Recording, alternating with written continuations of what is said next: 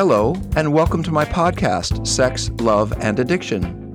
This show was created to provide accurate expert information and support for those seeking insight into the painful realities of cheating and infidelity, sex and porn addiction, as well as the relationship between chronic drug abuse and paired sexual behavior, commonly known as chemsex. I'm your host, Dr. Rob Weiss, a licensed therapist, addiction specialist, sexologist, clinical educator, and author of 10 books on intimacy, addiction, sexuality, and relationship health. This podcast is a forum for discussing sex, love, and addiction in frank, fact based, informative ways.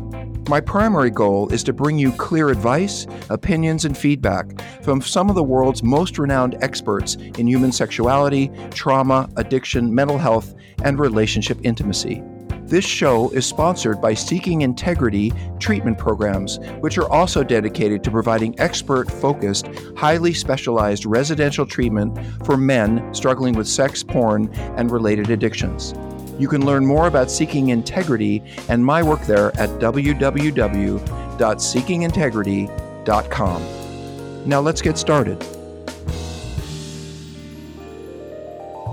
Hey, everybody, I'm really glad you're here today to join this podcast of sex, love, and addiction. I have a colleague and a respected filmmaker today who did a film not that long ago called The Courage to Love and it is about sex addiction and a little bit about sex offending. So I am going to call this show The Courage to Love in honor of my guest, Paul Gnocchio. Paul, welcome. Thank you so much, Rob. Let me read a little bit to you about Paul. Paul is a licensed marriage and family therapist and certified sex addiction therapist with a private practice in the San Francisco Bay Area. He specializes in couples therapy and the assessment and treatment of sexual addiction. In addition to his clinical work, Paul is the creator of The Courage to Love, a pioneering documentary film about sex addiction that tells the personal journeys of four individuals from the shame of sexual addiction to the hope and healing of recovery. And I'm pretty sure, because I saw that on Amazon Prime, that you can see Paul's uh, documentary on Amazon Prime and maybe also on YouTube. So, welcome, Paul. Thank you, Rob. I, as I said to you earlier when we were talking before the podcast, I I sat down and watched the film again, and I hadn't seen it in a couple of years, and it never loses, it never gets stale for me. Like the emotional impact of seeing people, especially maybe now in the Me Too age, seeing men stand up, women too, but men standing up in particular, and talking about how they really screwed up their lives related to their sexual problems and then that they moved past that and found redemption and healing and have a different life now i think that's a message that we really need in the culture and that we're not hearing enough of mm. and maybe that's my first question to you paul is you know what, while we are seeing all these men me too and all that kind of have finger pointed fingers pointed at them and then they get eliminated and then it's on to the next one and we never see what happens afterward. You know, we don't see the hurt, the wounded, what that person goes through, what their family goes through, what, you know, all of that. And then out the other side where there might be hope for their future. Why do you think it is that we're kind of so invested in pointing fingers, but we don't actually want to explore the story?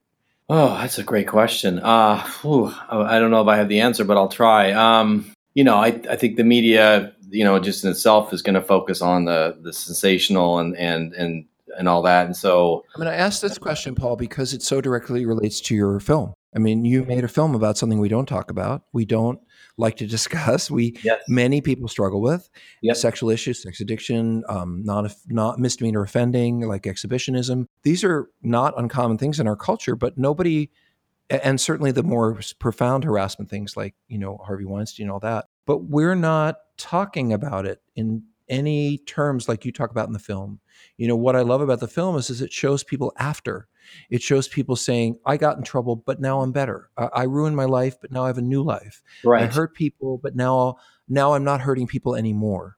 Yeah. So I mean, uh, that yeah, that's the important thing because as you said, I mean, when you when you learn about someone who else is out of control and they get caught, especially if they're in a you know a, a high profile position, I mean, that's all you hear of the story, right? And then they get, as you said, kind of excommunicated. But you know, um, the the film is about that all of us were out of control at some point of our journey, and you know, personally crazy, right? I mean, I was personally crazy in the world and and just doing dangerous things and and hurting tons of people and around sex.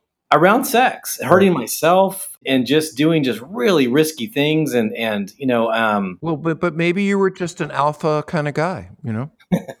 I think I was a really wounded guy who found out mm. early on that I really liked the buzz of attention from, uh, in my case, from females, and I that happened to me very early in my life in grammar school, and I just I was hooked immediately. I still remember the girl's name in fourth grade. And but Paul, every man heterosexual man would say that he has a thing for females. I would say so. I don't think that really quite encapsulates the issue as you want to describe yeah. it. What are right. what are you saying beneath? Because I can hear a lot of guys saying, "Oh yeah, so I had a thing for girls from eight on." Like that's being a straight guy.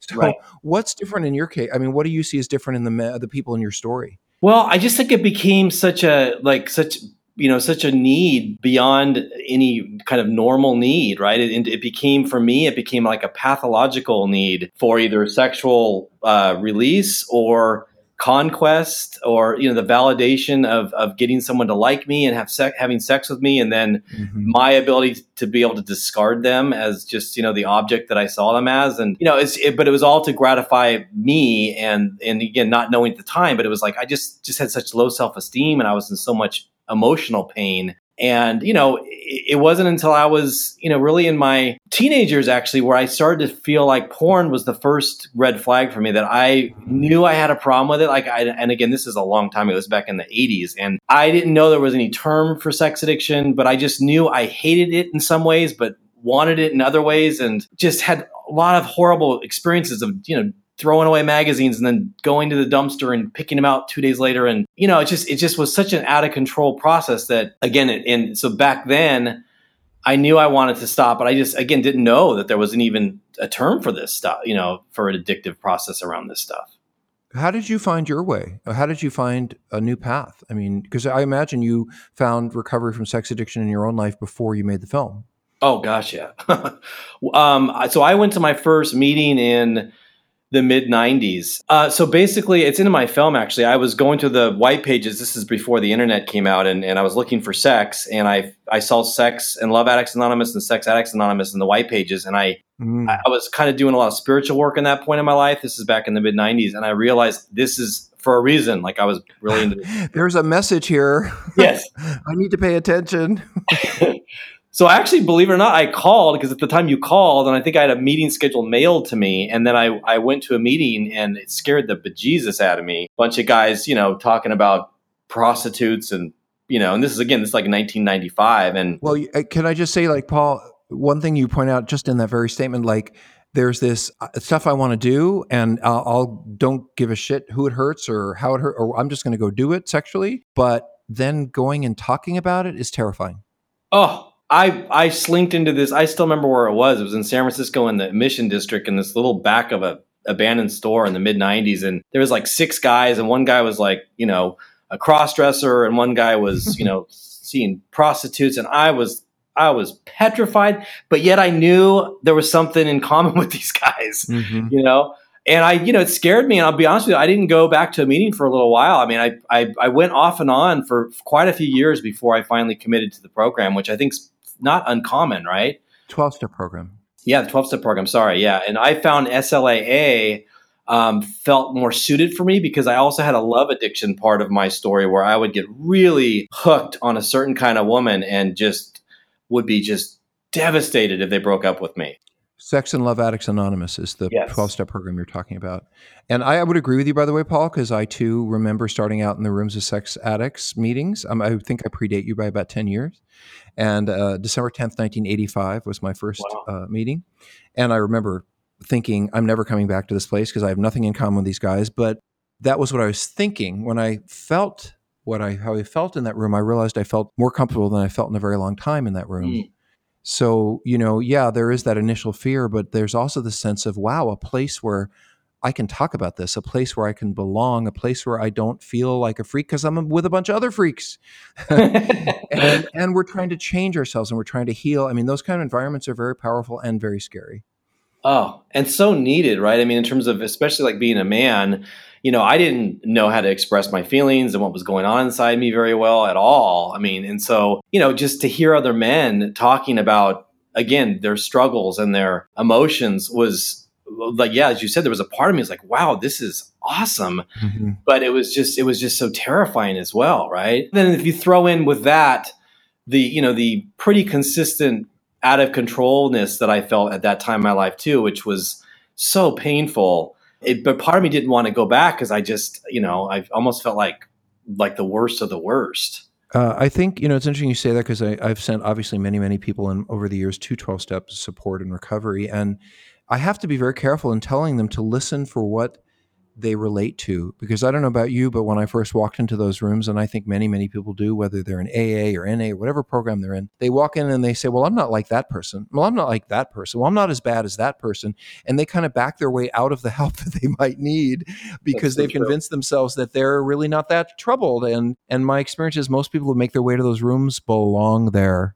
yes. Well, and, and again, maybe this is something me and you share in common, which is now being a therapist I can't speak for you, but but I, I just even yesterday I was basically telling a guy, look, you got to go to five meetings. You're going to initially probably look for the differences between you and the other people in the room. That's normal, but don't let that get you, you know, don't talk yourself out of the meetings because of that, right? Mm-hmm. Because mm-hmm. you're going to probably hear enough stuff that you're going to want to come back after the five meetings. But again, it's a very natural instinct, I think, to say I don't want to be like these guys, right? But you know, I think it's more than that, Paul. Honestly, I think, and then this is actually what I was going to bring up. I think there's intimacy in those rooms. Mm. I think there's non-sexual intimacy and relationships and community and all of that. As a sex addict, I find terrifying.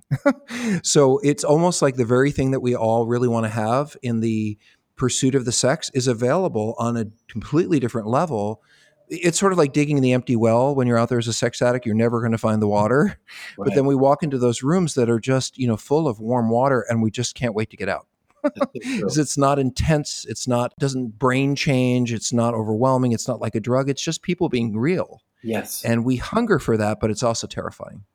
Right. So what what made you do this movie? I mean it, and i have to say that you know, I have a lot of ambitions. I've written nine books. you know, I'm a kind of crazy person in my own way, but making a movie just never seemed a little bit bigger than me. How did you end up making The Courage to Love?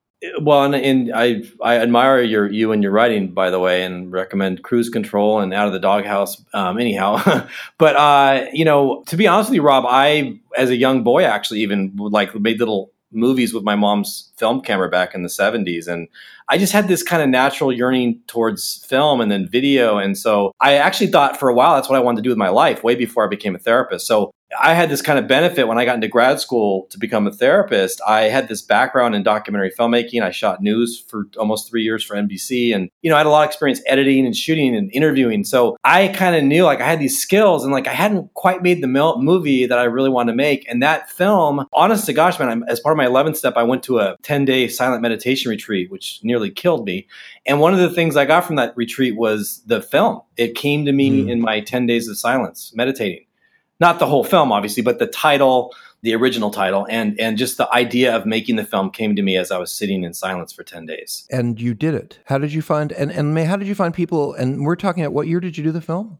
Well, I mean, I started shooting it when I was in grad school. I started shooting it in like 2007, and the you know I started by actually asking if I could have it be my master's degree project, which they initially said yes, and then changed their mind, and so I needed to do a, a, a thesis too. But um, I found the characters honestly because I I'd been in SLAA, Rob, uh, you know, at that point for gosh, almost like 20 years, and so I knew so many people, and I was shocked that nobody would want to be interviewed in front of my camera. Right? They're like my my wife's family doesn't know I'm a sex addict. My boss doesn't know I'm a sex addict, and they worried that the film being out in the world would would ruin their lives. So and what and what happens when my kids grow up and they see this? Yes. Right?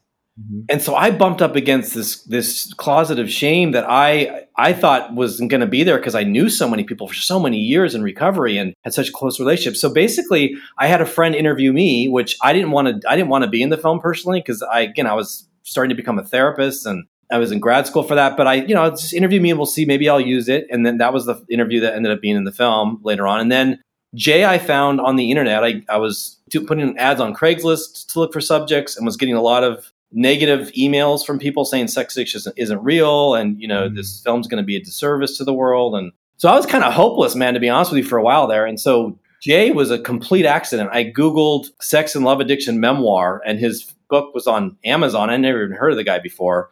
Mm-hmm. And contacted him, and that was the start. He said yes. I went up to Seattle, interviewed him. He put me in touch with Greg, who's in the film, and then ultimately when I was editing the film, it was going to be about just me, Greg, and Jay. And I, I always wanted to have, you know, a gay uh, person in the film, a person of color. I want to have a female, but no one, I couldn't get anyone. So finally, Sylvia, who ended up being in the film, I was literally editing the film and she contacted me and had remembered me. Sh- in the rooms because in the rooms I'd been talking about it for years. Hey, anybody want to be interviewed for my film? I and uh, she contacted me randomly like a few years later and said, "Hey, I, if you're still doing that film, I'd like to be in it." So, and she was, I think, a real blessing because a lot of females have really connected to her story in the film. You know, it's interesting, Paul, that you you know that we're talking about people's willingness to share because you know recently I, I was invited to be on the Today Show with Megyn Kelly, and I uh, I was involved with a show that where they're shooting a woman named Erica Garza, and Erica just wrote a book called Getting Off, uh, One Woman's Journey Through Porn and Sex Addiction. And when I met Erica and I read her book, and I just thought, oh my God, I have been waiting for a woman like this to come along for 15 years. A woman who would just say, hey, this is what I did. I had these issues. I've worked on it. And she has a nine year old daughter. And it's fascinating because when people have asked her, even on the air, like, well, what happens when your daughter sees this film and she realizes her mother had all these issues? And she said, well, I guess we'll have to talk about it. but it's not like, oh my God, I cannot let anyone know that, you know, the secrecy of the disease of addiction is part of the stigma. And yet the stigma is, it's sort of reinforcing. People are afraid to talk about it and that stigmatizes it, but then it doesn't get talked about it and that escalates the stigma and especially when we get to sex. And you actually chose to include someone who was an offender who acts out through exhibitionism which i thought was brave of you because it's really going beyond sex addiction and looking at somebody who is engaged in arrestable behavior and someone who has maybe done more overt harm to people than your average sex addict yeah, and you know, so that was Jay Parker. I mean, I, you know, and again, he was the first person that agreed to be filmed besides myself. And you know, at the time, Rob, to be honest with you, because this is again back in 2007, I didn't know back then the difference between sex offending and sex addiction. I mean, I was, you know, I was in grad school, but there was not even a a, a, mention of sex addiction in my three years as a grad student. No, they don't bring that stuff up in grad school, isn't that no, amazing? Not at all. So I, I, the only understanding I had of sex addiction, honestly, was my own journey and all that I read, and I devoured every book out there about it. Uh, you know, but um, when I interviewed Jay, I just saw him as a sex addict, and then you know, over time, learned, especially when I started showing this to audiences, and a lot of people have strong reactions to Jay um, I started to realize, oh yeah, you know, and then you know, hearing from folks like you and others, it's like just starting to learn more of the, the, the difference between sex addiction and sex offending. Can you define that now, maybe for people who are listening, because that might be useful, or did you want me to me to cover that uh, that base? I, I just see it as you know someone who gets off on the violation of, of the boundaries of others. I think there's a lot of eroticized rage. I, I, think in the film it's clear that Jay had a lot of rage towards his mother. And I think he he kind of saw that the one thing that pissed her off was the neighbor who flashed himself to her. So he learned that behavior and learned, hey, this this pisses my mom off. And he got off on that. And I think a lot of his stuff was his hatred towards his mom and that just leaked out and he got off on violating the world you know? And so so so this is a gentleman who is an exhibitionist and we define him as a misdemeanor offender because it's not a contact offense. Mi- exhibition and voyeurism are offenses that are considered misdemeanor offenses. They often have highly addictive components and and if you talk through voyeurism or exhibitionism with someone who has those issues, they sound just like an addict, but their issues are slightly different because they're actually causing harm to people in a different way. So eh, um, I'll just give a quick definition for sexual offending.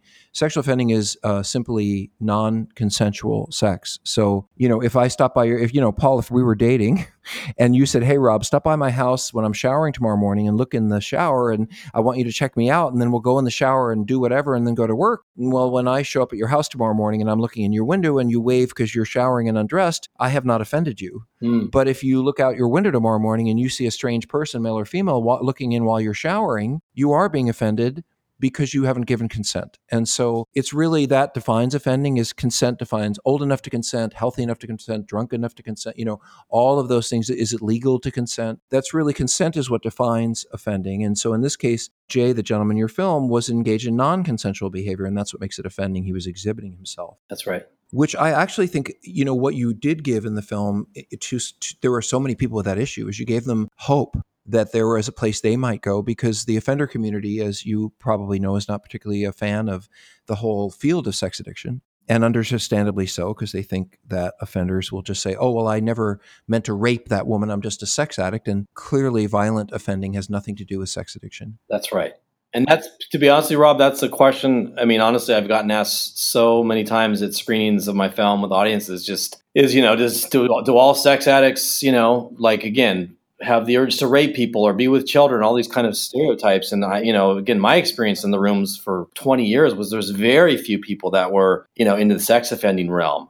Well, when you hear the term out of control sexual behavior, um, people get scared and they start thinking about their kids and they wonder if you're going to go over to a, you know, to a schoolyard and grab, snatch and grab their kid. And, yes. you know, that's offending behavior. That's not addictive behavior. Um, but there are some misdemeanor offenders who have some addictive qualities. And there are certainly people who look at child porn who have also addictive qualities. And, you know, we help those people the best way we can. Hey there.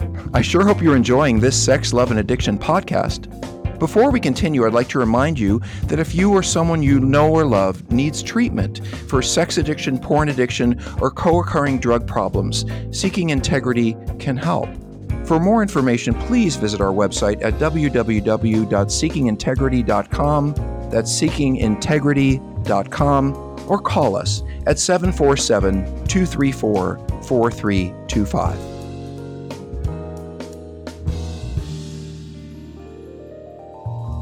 But I'm curious, Paul, like you decided to become a therapist after the film was made. And if you did, how has the film affected your practice?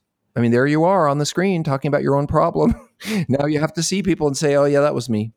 Well, yeah, I mean, so I started the film, yeah, shooting it when I was in grad school. And, you know, again, I didn't know at the time, right, how this would affect me in my career and was going back and forth about putting myself in it and, and all that stuff. But ultimately, I, I kind of grew with the idea I wanted to be in the film because I'd done a documentary previously and I, you know, it was a pretty good documentary, but I wasn't in it and I'd travel with it and stuff. But people wanted to know about the people in the film, right? So I was like, well, at least there'll be, you know, and I've had people, you know, feel a connection towards my story, which has been really, you know, really gratifying in a way, right? But I do want to say personally that when the film first screened to an audience, I, you know, my my mother-in-law, my father-in-law, my wife's family was in the audience, and I, I mean, I was horrified on some level thinking, oh my gosh, my mother in law now knows, is going to know I've seen prostitutes in my past. Like, she didn't know that, right? So there's been that whatever that is, that shame still that's there of like, oh my, but there's also like, it's, an, it's a, I don't know, there's a healing, right? Of, of, wow, my mother-in-law knows that, but you know what? It's like, I accept myself now and she still accepts me. And it, it, there's a healing in that. Right. And so, but you know, as a therapist, it's a little tricky because I actually had a guy, you know, who was very direct with me when he first came to see me. He said, you know, I, saw your trailer online and he says, I initially wasn't going to come see you as a therapist because he thought, you know, this guy's probably got really bad boundaries, right? And I said, well, that's, you know, that's a fair, that's a fair assessment. You know, I said, I did it because I felt called to do it. Um, I think it's helped a lot of people.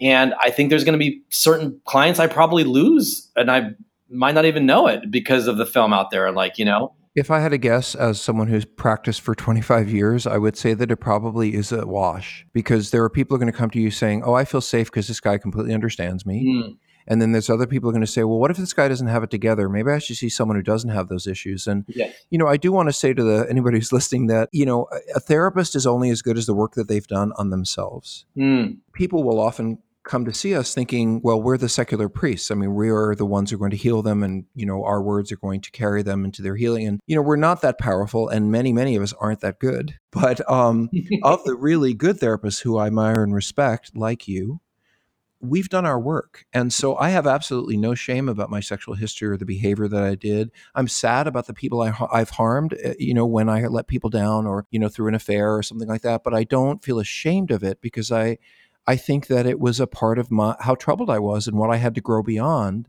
And my belief is that if people like you and I can turn our lemons into lemonade, you know, or as they say in the 12 step programs, they, the promises speak to this that we won't be ashamed, that we yeah. will be able to carry our message in a way that will help other people and not leave us feeling bad about ourselves. I mean, the truth is, I've been out as a sex addict for 25 years, and you have done a film about it, and you're still walking, talking, chewing gum, having a relationship, and in a practice, and so am I. Yep. So um, maybe our fears are not as founded as we thought they were.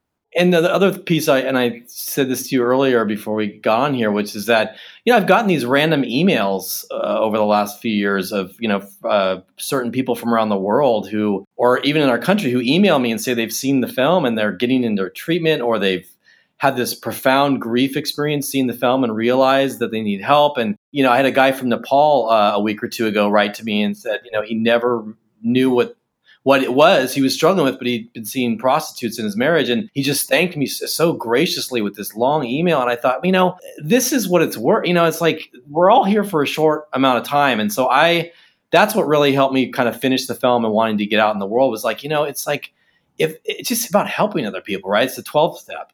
And again, if I lose a client or two because of it, because of their own, I mean, you know, that's, it's, it's worth the risk.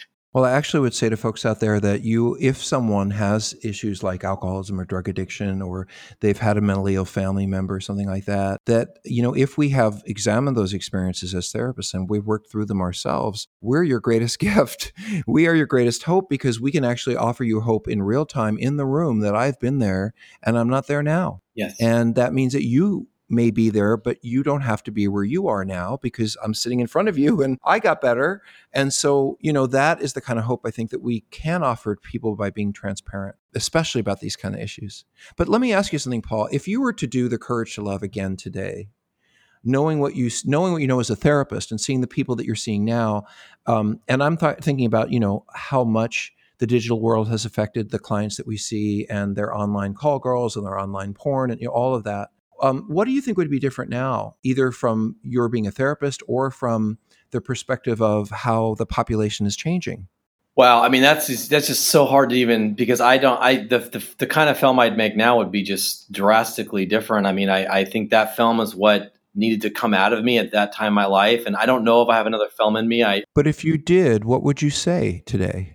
Well, I think part of what I would do is, if I could, is make it more broad in terms of I think the spouses and partners experience, you know, is so vital and and you know a lot of the couple recovery I do now. I thought it got to be so great to see couples who are down the road, right? Who who've been through this because I have couples who come in just in such the traumatized, you know, initial discovery crisis and they just feel like there's the woman feels like there's or the sorry to say woman the partner feels like there's no hope. Is there anyone who gets through this? And to have a film that shows that and you know anyone out there listening make the film. I, I don't think i have an emmy man rob. It, it just it's a lot to, to make a film. And i i think that was the film that needed to come out of me man because i think you know it, again it's just where i was at in the journey and i wanted to make a story that to be honest with you i felt like what helped me most almost beyond any therapist or book was the people in the rooms and their stories, and especially when they did the longer shares and in the 12 step meeting. So I, I wanted to make a film that was kind of like a, an extended share in a 12 step meeting because I felt like that was the most powerful for me was the real stories of people. And to be honest with you, Rob, I interviewed a bunch of therapists for the movie. I had interviewed, interviewed a bunch of therapists and I ended up,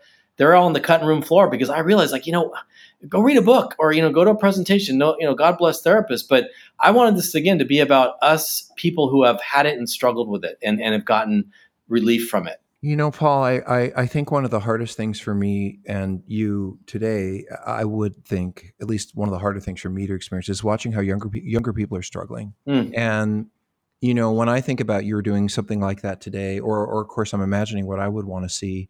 I want to see some of those young men who are struggling with porn or what they call porn addiction. And I want to look at how the generational developmental challenges of dating and sexuality have changed so radically with Tinder and Grindr and Ashley and all of those hookup apps. And, you know, I have never, you know, I think most people don't realize that if you click on any of the tube channels to look at porn, you're immediately going to get somebody who's in a foreign country looking back at you naked saying hi would you like me to pay you to would you like to pay me to undress or do what you know that we are that you know looking at porn is is is a, a nano moment away from being with an online prostitute. And just all of the challenges you know i you know paul you sound younger than me but i know you're not a lot maybe 10 years. And we grew up in porn shops and we grew up in with dirty magazines, you know, and we grew mm-hmm. up with videos and we grew up in a world where there was there were a lot of limitations around how much access you could have to people and content.